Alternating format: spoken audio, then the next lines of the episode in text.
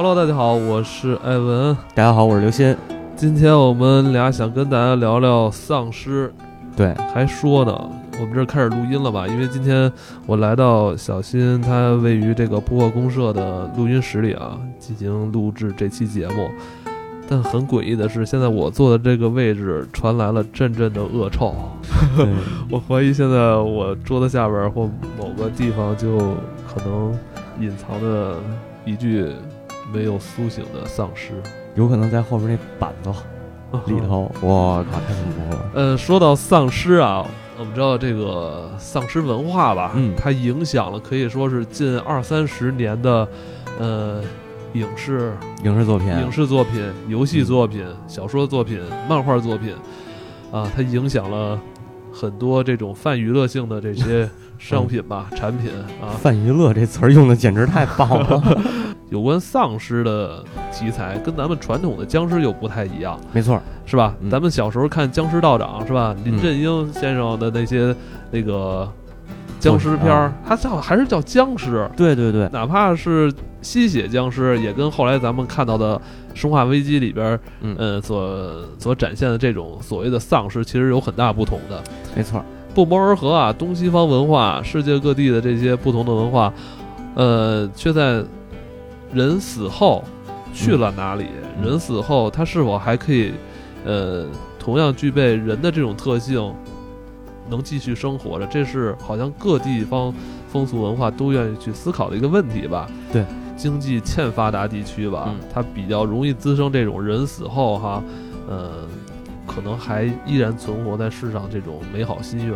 呃，对，其实这种像你说的这种心愿，我觉得，呃，自古就有吧，不光是中国，在国外也是一样嘛。在国外也有啊。对，肯定是有的。那比如说咱们最熟悉的这个基督教也好，天主教也好的天堂、地狱，嗯，呃，善的人死后要上天堂，这就是给他一个归宿嘛。然后包括印度的佛教讲的这个轮回或者是成佛，嗯，呃，这些其实都是一个。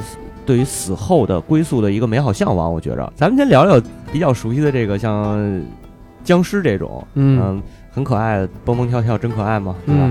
呃，它其实呢是源于一个，我个人理解啊，是源于中国人这种所谓落叶归根也好，或者是啊类似这样的一个思这个呃思维，嗯，呃，希望人死后能够回到家。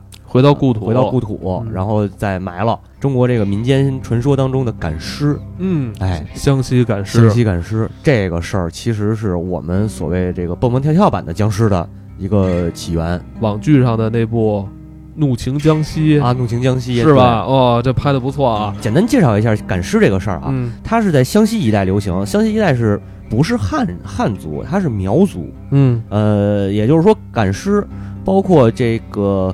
呃，云云南，咱们说云南虫谷，嗯啊，这个蛊虫这些都是属于苗族传统工艺。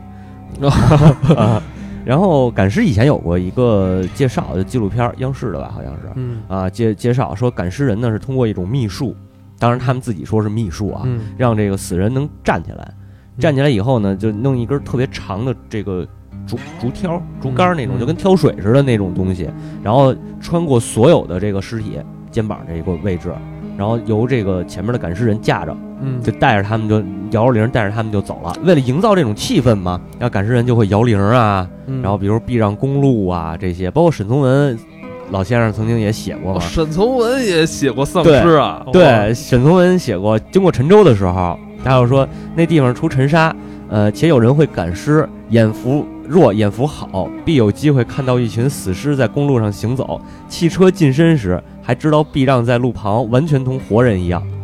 哦，这个是沈从文先生的记载啊。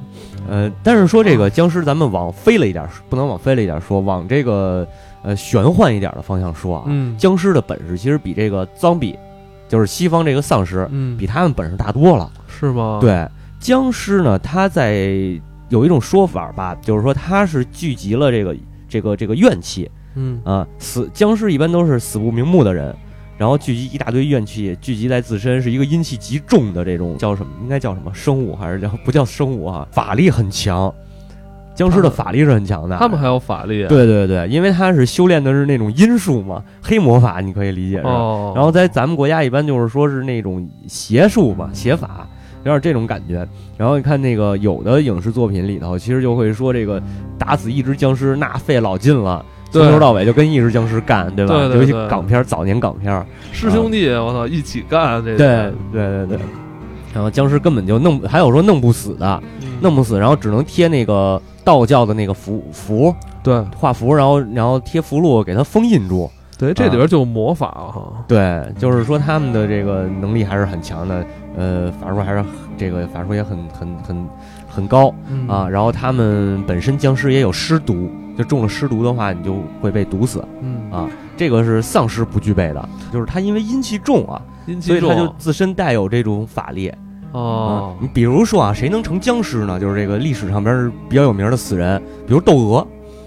窦娥要是有意的话，他其实能成僵尸，他死的冤啊。哦，你是冤死之人啊？对，冤死之人一般成僵尸的这个可能性比较高。就是一般的正常的，比如老死、病死或者战死这种成僵尸的可能性不大。哦，对，呃，我操，窦娥，好，就看哪回到时候谁写个什么网网络小说啊，你们就写，就窦娥变成僵尸，这事儿靠谱，合理，有情可原，对，有情可原，有情可原，这后边还能发展出来一堆故事，这就不多说了。但但是这些年啊，咱们国家这个僵尸。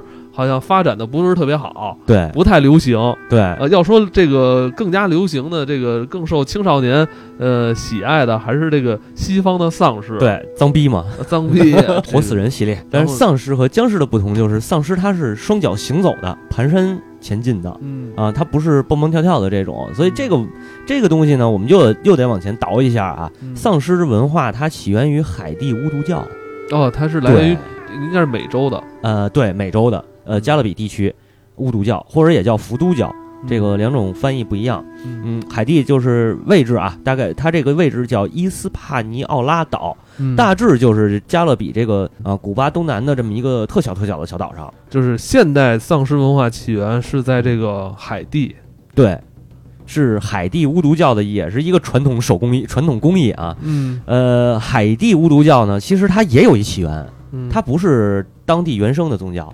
因为大家都知道，这个美洲啊，当地是印第安信仰，呃，也不能叫印第安信仰，它包括着什么雅玛雅呀，然后这个嗯，阿兹特克呀，对，十六到十七世纪的时候，贩奴活动啊特别盛行，嗯，就是白人，包括西班牙人、法国人或者英国人等等，开着船从非洲把这个把这帮黑瓷，那这就说到咱们，咱们好像也经常被人叫黑瓷，把这帮黑瓷拉，呃，拉到美洲给卖了。捎带手呢，就是人拉过来了，那本土的非洲本土的宗教其实也随着这帮黑兄弟一块儿就过来了。嗯，这个本土的宗教是什么呢？就是非洲的这个巫毒教。哦，等于巫毒教这么说，是从非洲传到美洲的。对，一五零二年的时候，这个岛就成了西班牙的殖民地。到了一六六五年呢，法国政府就法国人已经打上这个岛了。然后呢，法国政府宣布说，整个这座岛西部是我法国的殖民地。他当时起的名叫圣多明哥。一六七九年的时候呢，西班牙把圣多明克或者把这圣多明哥让给了割让给了法国。嗯嗯，所以实际上当时在海地一带，嗯，它主要是由法国人统治的，法国殖民者统治的白人。嗯，法国殖民者的特点啊，白人有钱，呃，这个属于上层阶级，他需要大量的黑奴。但是有一个问题，就是白人。法国人他们信仰的应该是属于基督教，所以当地流传着三种宗教，现在已经出现了：一是本土的这个印第安文明的一个信仰，二是法国带来的基督教，三是这帮黑兄弟们带过来的巫毒教。这三种宗教融合，出现了海地的巫毒教。就海地所流行的巫毒教，其实是经过一个改良的，对，是吧？这个已经是融合过的了。对，但是我也听说啊，就是在海地流传着这么一个说法，嗯，嗯，说在海地啊，有百分之八十的人都信基督教，嗯，对，但是有百分之百人都信巫毒教，没错，因为这个是后来呃近代了，嗯，一开始海地的国教就是官方信仰是基督教，后来他把巫毒，他是为了反反对这些西方资本主义的。参参参食嘛，嗯，然后把本土的这个巫毒教提到了一个官方信仰的角度，嗯也就是说婚丧嫁娶什么的，不都是可以进进行基督教仪式了，哦你也可以通过海巫毒教仪式哦，进行。对这是在什么时候确立的？这个应该是在上世纪中叶吧，好像。这片土地吧，虽然受到西方的这些列强的蹂躏啊，嗯呃，包括与这个非洲文化的融合，呃，但是它本土的这个东西，呃，始终没有丢掉，没错。啊，仍仍然在融合之中变为他自己的了，对，哎呦，听起来好像东方某个大国嘛。这很厉害啊！海地巫毒它是一个这种呃 remix 版本，被外人所熟知的主要是两点，一种是巫毒娃娃啊，另一种呢就是咱们说的这个还魂术，但它其实不是完全的复活，它是一个还魂，是把魂儿，就是呃灵魂里边的一种元素，就是巫师通过他的法术把灵魂里的一种元素抓回来，放到这个肉体里边。哦，啊这是一种他们怎么说这个民俗文化是吧？对对一种民俗的这种信仰吧，信信仰哇。所以他不是那种活死人肉白骨的啊，他就是把人复活成一个活死人，就是还魂术，也就是说这个活死人，也就是我们说的这个叫还魂师。哦啊但是我个人感觉啊，海地巫毒教这个邪恶恐怖的这些东西吧，其实还是西方媒体包装出来的，哦。因为他们，呃，这么说，他们本本身海地自己的这个巫毒教仪式，其实没有那么多邪恶的仪式，不是说动不动就那个献祭个活人啊，然后那个弄个还魂师啊，没有那么恐怖啊。呃，它主要是这个刚才我们说过，就是这些婚丧嫁娶的，然后平常的一些祭神祭祀的，他祭祀可能也用一些羊牛啊、羊啊、嗯这个牲畜啊，嗯我们知道，在上世纪啊，就是海地这片地区啊，呃，经济欠发达，应该算是当时世界上几个最贫穷的国家之一了。现在应该也是，现在也是啊现在应，该也是，哎，好像发展什么都发展不起来啊。对不知道是不是被这个丧尸耽误了。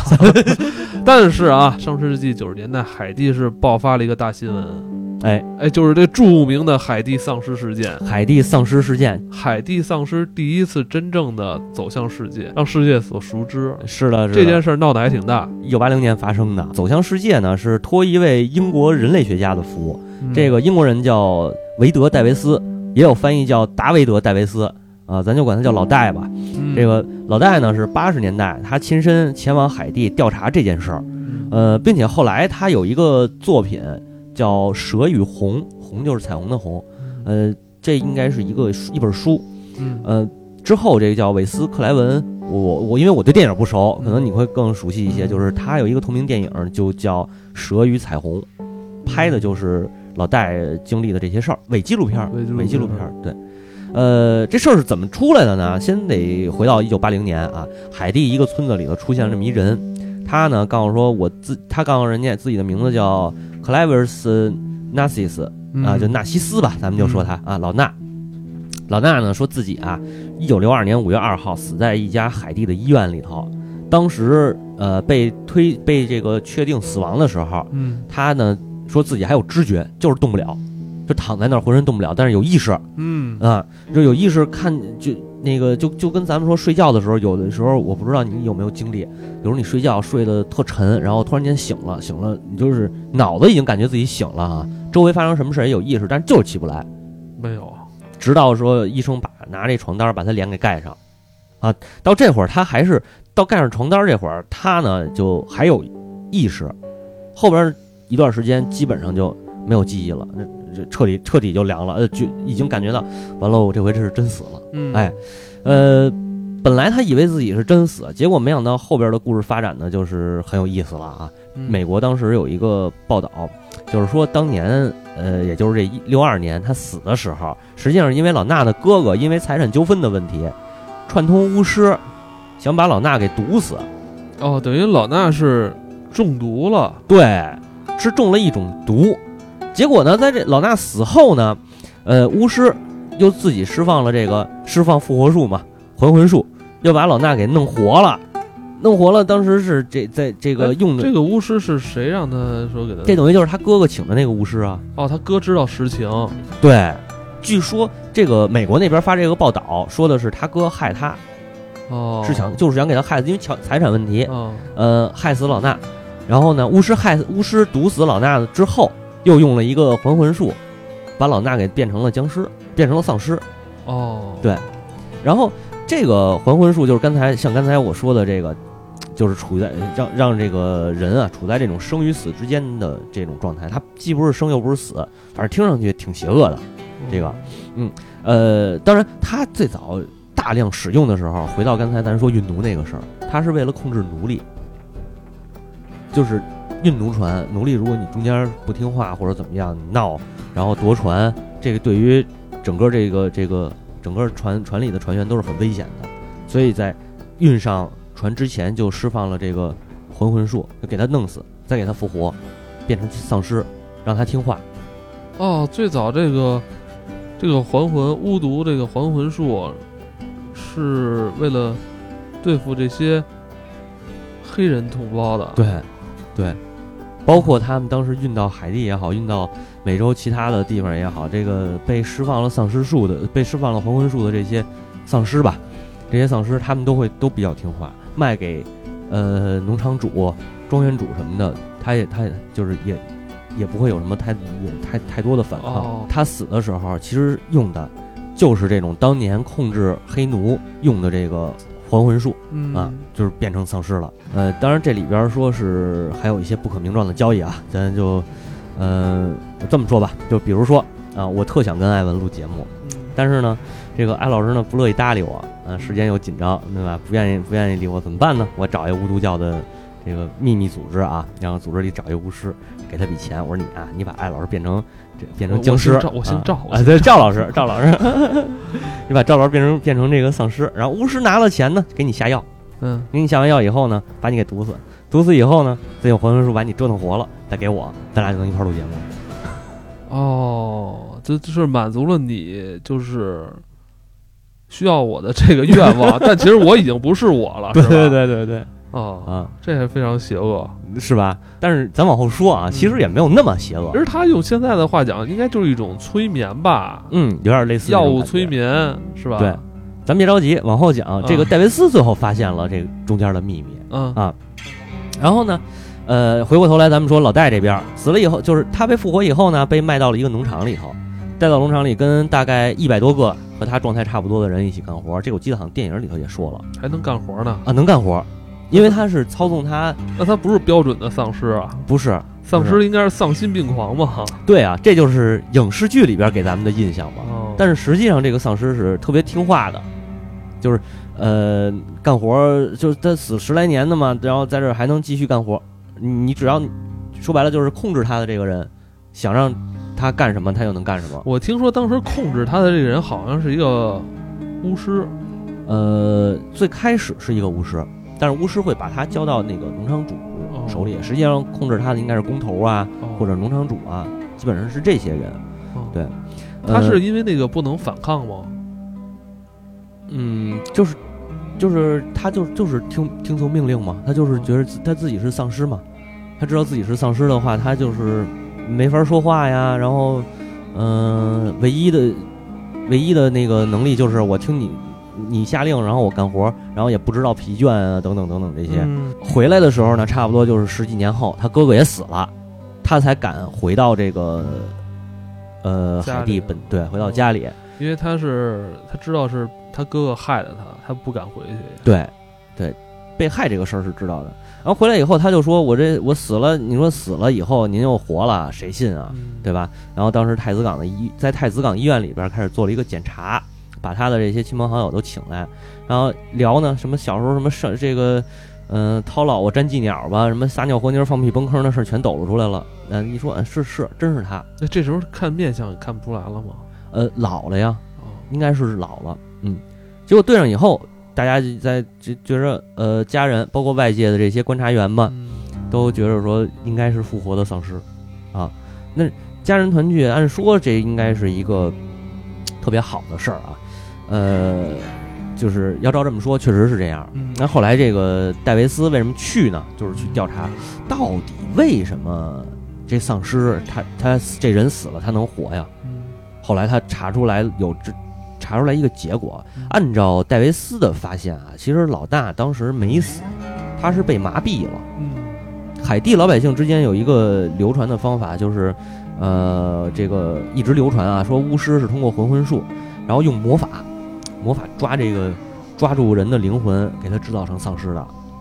但实际上呢，老戴发现的端倪就是说，巫师在进行游戏这个在进行游仪式的时候，经常会用一个合剂，用这个动植物的这种萃取液，嗯，然后给它搅和搅和搅和搅和成的，包括河豚毒、海蟾蜍，然后呃，当地有一个叫多米古雨蛙的，嗯还有一些人体的这个遗人体的骨骨骼，对对，因为这里边我当时还看了一下资料，说河豚毒在这合剂配方里边是很重要的其中之一的配方。对，嗯河豚毒是呃导致人麻痹，就是河豚毒本身是能致死，嗯，对吧？但是呢，如果剂量小小，就可能人还没到死的那一步，但是他全身麻痹动不了了。嗯，如果你再辅之以其他的这个这个东西呢，可能就是说，嗯，人不至于到致命的那个程度，嗯但是他自己没有意识。这样就是说，呃，嗯如果你处于这种麻痹状态的话，可能呃医生会判断你已经死亡了。对，对，呃，然后这种药呢，就是当然除了这些，还有什么蜘蛛啊，这个蜥蜴啊，包括最可怕的有什么毛玻璃之类的东西我操啊、这个君臣佐使嘛，对吧？不是可能是为了让你造成内出血吧？对 对对，加上内出血，呃，反正就是说，不管怎么说，就是混合出来这么一个毒药啊，这个巫师合剂，呃，河豚毒呢，刚才咱说这河豚毒致死是在零点五毫克嗯可以致死，呃，但是这个过程其实河豚毒，因为河豚毒它属于一个神经毒素，它的过程一般就是，呃，先是皮肤发麻，然后手指、四肢慢慢慢慢蔓延到肌肉、内脏，最后是失去功能致死。它可能是蔓延到你的四肢之后，它就不会再往下有过多的，或者蔓延到肌肉，然后它不会再往下蔓延了。还是调好的剂量，调好的剂量，调调好的剂量，我觉着啊，它里边还有其他的毒素成分，包括这个什么海蟾蜍啊，这些雨蛙呀，这些可能它会有毒以毒攻毒嘛，可能中和一点哦，啊。然后，在这个日本啊，当年有两百起河豚中毒的案例里边，死亡率是百分之五十，嗯，那也就是说还有百分之五十它是中毒没死的。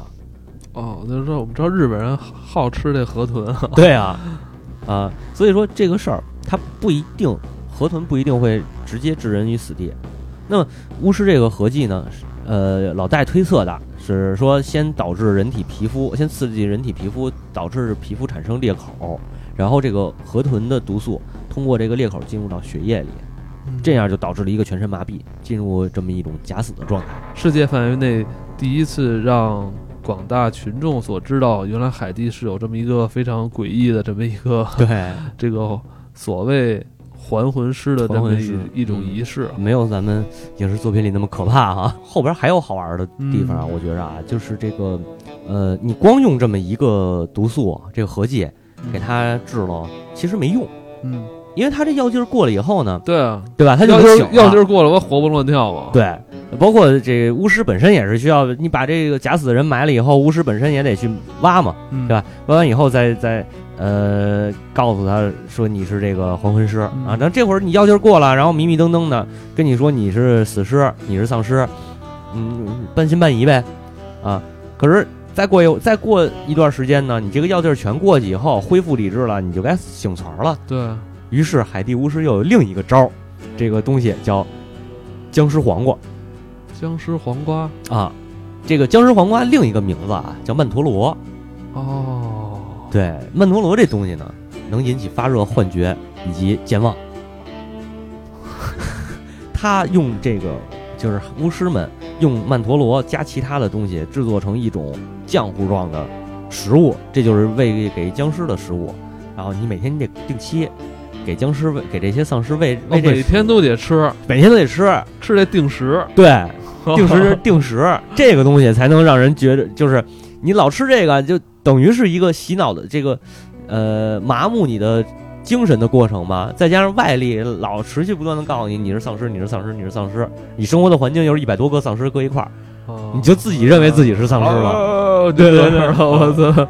对啊，等于咱们刚才说，呃，吃呃第一次吃有这个河豚毒的这个这个这个药是只是为了让你先进入到那个半死的状态，对，等你苏醒之后呢，呃，你要每天吃这个含有曼陀罗的这个药物，没错，啊，让你形成一个就是迷幻状态，嗯，你自己一迷糊了是吧？就是外界人就是就容易控制你了，人就你就信了。这也是他在这个新闻报道里说，他为什么这十几年一直在这个呃这农这什么农场主家干活，对，就是因为他被迷惑，他他被这个药物迷幻了没错。但是有一次，特为什么他能跑出来，别人没出来？啊，有一次这个工头忘了喂他了，哦，然后他就醒过来了。哦，还这个这这药一次一天不吃就不行，不行嗯啊，因为它剂量还是有有有有这个嗯有限的嘛。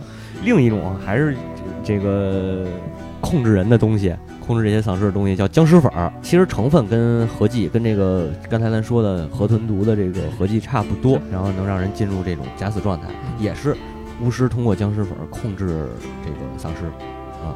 包括当年哥伦比亚叫哥伦比亚长老会医学院也拿小白鼠做过实验。嗯小白鼠服用完了以后，进入到一种假死的状态，它的脑波和心脏的跳动都特别微弱，但是有，但是仍然有。可是从外边看，就跟真死的老鼠没有什么区别。让你进入假死状态是有两种药物，嗯，是吧？一种是含有这个河豚毒的，还有一种是这个所谓的僵尸粉儿。对，这都是这种合剂都是产自于当地的。对，都是海地当地做出来的，巫师们做出来的。哦那这么看来，就是海地的这个所谓的丧尸，其实跟咱们其实所见到的作品中的这些丧尸是有很大不同的啊。没错，嗯，你看，像你说的，他为什么海地虽然有这个丧尸文化，或者说，呃，他有这种让人还魂的这这种手段，嗯，但是没有造成大量传播，就是因为它跟咱们看到作品中的不太一样，它不会说通过，它不会瞎咬人，对，它咬你之后也不会说我咬了你之后，你你也变成丧尸，所以他这个丧尸其实是起可，我觉得可以说咱们影视作品中当中的丧尸从海地这边过渡过来的，过渡主要是形象嘛。哦，对但是咱们其实面临的是是一个更可怕的事实，嗯，就是海地的这种丧尸，它有点魔法的成分。当然，魔法是不存在的，它是通过药物对，药物置换，置换，然后呢，包装成魔法，对吧？对，这个东西是不存在的，但是科技可是存在的，科学是存在的，科学是存在的，没。错。你弄好了，没准出来一个美国队长；弄不好，出来一绿巨人，这都算是好事儿。那这就是海地巫毒教所进行的这种还魂的仪式哈，但这也是最早流传出来的。但我们知道死而复生的这些新闻啊、或者现象，在世界各地都有。嗯，呃，对，这肯定不是其中之一。那咱们下期再聊点有关其他那个其他变异方式吧。其他变异方式吧，好吧行？那今天就到这里，好，拜拜拜。拜。